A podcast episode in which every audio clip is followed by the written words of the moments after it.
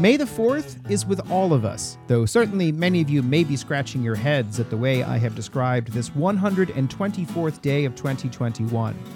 This is the matching Charlottesville community engagement, and I promise not to force too many references upon you. That is not the way of Sean Tubbs, the host I am.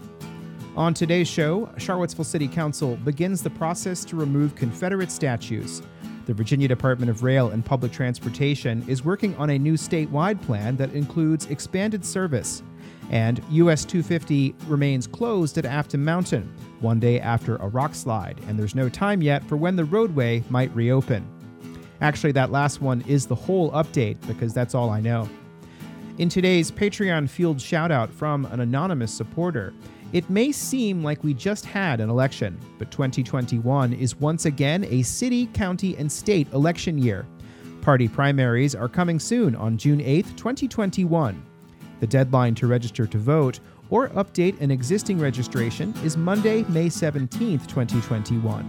Visit the Virginia Department of Elections website at elections.virginia.gov to learn more. The seven day average for new COVID cases has now dropped below 1,000 for the first time in many months. That took place yesterday on Monday, according to data from the Virginia Department of Health. The seven day average for positive test results has declined to 4.5%. Nearly a third of Virginians are now fully vaccinated. Blue Ridge Health District Director Dr. Denise Bonds briefed City Council last night. And when you look at the absolute numbers, Charlottesville's uh, 53% of the population has received at least one dose, and 37% of our population is fully vaccinated. Charlottesville, when you look, um, is number five in the state for the percentage of population with at least one vaccine. Uh, so that's really great news. And you're actually surrounded by Albemarle County, who's number one in the state. Dr. Bonds said there is a push now to get vaccines to people who were homebound, as well as specialized vaccine clinics across the city. We've really tried to meet people where they're at to get them vaccinated uh, and to make sure that they um, were safe from COVID. However, Dr. Bonds said there's a long way to go to get to the figure of 75% vaccinated, and that means targeting specific demographics. To target some of our um, uh, key populations. Um, we have uh, assisted the Charlottesville Albemarle NAACP and the Latino Health Initiative, who have developed a public service announcement with funding by the Move to Health Equity Coalition. Also at council last night, several people spoke to a consent agenda item that authorizes a public hearing on removal of Confederate statues that'll take place on June 7th. That's an official step required to remove the statues under legislation that passed the General Assembly in 2020. Albemarle County used this process to remove a Confederate statue in Court Square last summer. Don Gathers was a member of the Blue Ribbon Commission on Race, Memorials, and Public Spaces, which made a recommendation on the statues back in 2016 through the diligence and hard work and, and, determination of the, the non-members of that, that that board, we, we've done our job. And now it's we call on council to, to say it's time for you to do yours. It's time for those statues to go with all ex- expedient speed.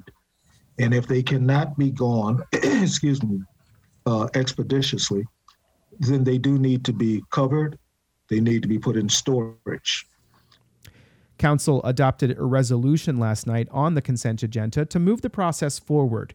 Here's City Manager Chip Boyles. Thank you for passing uh, the consent agenda that included the Lee and Jackson statue um, movement. We intend to publish the notice so that you could have that public hearing at your June 7th council meeting. That prompted a follow up from Vice Mayor Sena Magill. What would the timeline then, if the notice gets published then, that we then have the meeting on the 7th, what would the time, what would the earliest timeline be if it passed on the 7th? 30 days after June 7th. In the case of the At Ready statue in Court Square, Albemarle County passed their resolution of intent on July 1st, 2021, the first day they were eligible to do so under the new law. They held their public hearing on August 6th, and the statue was removed on September 12th. Boyles also said the city has received supplemental affordable housing funds from the Federal American Rescue Plan, which was passed by Congress earlier this year. The city of Charlottesville will be receiving uh, $270,000 that we'll be able to spend on affordable housing programs within the city. Along the, the lines of the American Rescue Funds, we are still waiting to get the total dollar amount that we will be receiving as well as the regulations. Boyles also said there were 64 applicants from across the country for someone to be the executive director of the Police Civilian Review Board. He also said he has resumed a practice of meeting with leaders of neighborhood associations across the city, and that next meeting will be on July 15th. More from City Council in a future episode of this program an architect with ties to Charlottesville, has been named by a trade organization as one of two winners of its 2021 Award for Excellence in Public Architecture. The American Institute of Architects has recognized Katie Swenson for her role in creating public facilities. While a graduate student at the University of Virginia School of Architecture, Swenson worked with the Piedmont Housing Alliance and helped on their 10th and Page Street neighborhood revitalization project, which built many single family homes in that section of Charlottesville in the 2000s. Swenson was the first executive director of the Charlottesville Community Design Center, a now defunct nonprofit that sought to help area residents become more knowledgeable about planning issues. The organization folded in early 2011. Swenson had left in 2006 to direct the Enterprise Community Partners Rose Fellowship Program. She also co founded Enterprise's Affordable Housing Design Leadership Institute program, along with former Charlottesville Mayor Maurice Cox. You can read more on the AIA website. You're listening to Charlottesville Community Engagement, and it's time again for another subscriber fueled public service announcement. The group Resilient Virginia has a mission to help communities in the Commonwealth be prepared to adapt to a changing climate. They kick off their three part Spring Resiliency Academy on Thursday, May 6th, with a workshop on funding for flood prone communities. It's $25 for the one event, but for $60, you can also attend the May 27th event on resilient buildings and the June 17th installment on economic recovery, jobs, and justice.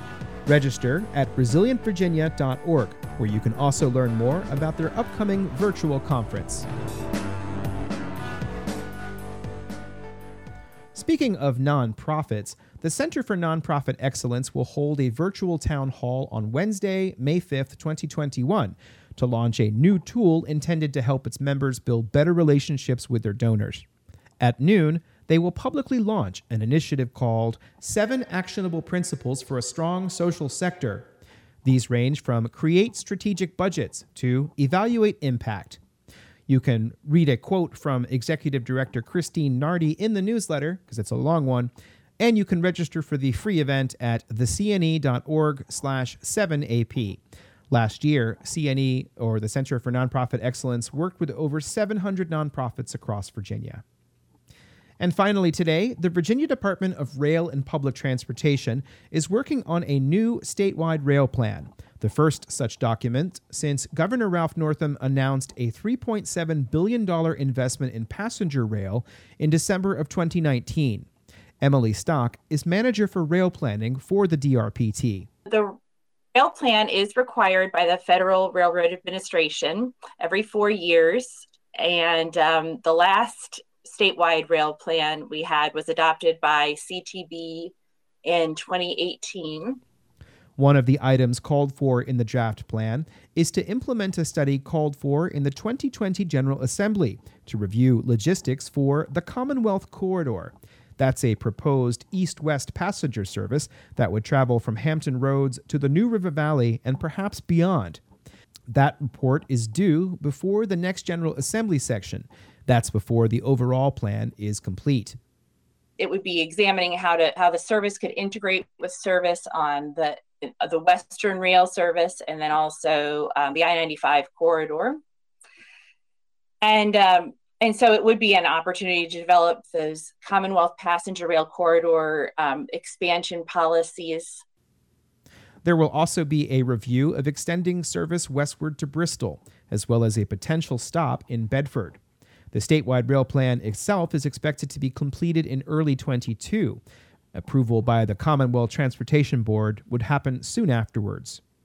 One change in the future will be that the Virginia Passenger Rail Authority or the Department of Rail and Public Transportation would be responsible for operating and maintaining stations, but those details are not yet known. DRPT is in the process of working out how things will change. And uh, we're developing this new policy and prioritization to spell it out based on our recent agreements with CSX, Amtrak, and BRE. A study of the long range needs for the Charlottesville train station is underway. At issue there, as well as many other stations across Virginia, is the need to become compliant with the Americans for Disabilities Act.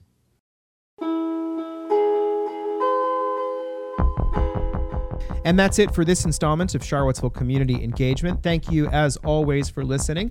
Please, if you have any questions or comments about anything that's in the show, please drop me a line. A lot of things did not go into this one because they're not ready yet.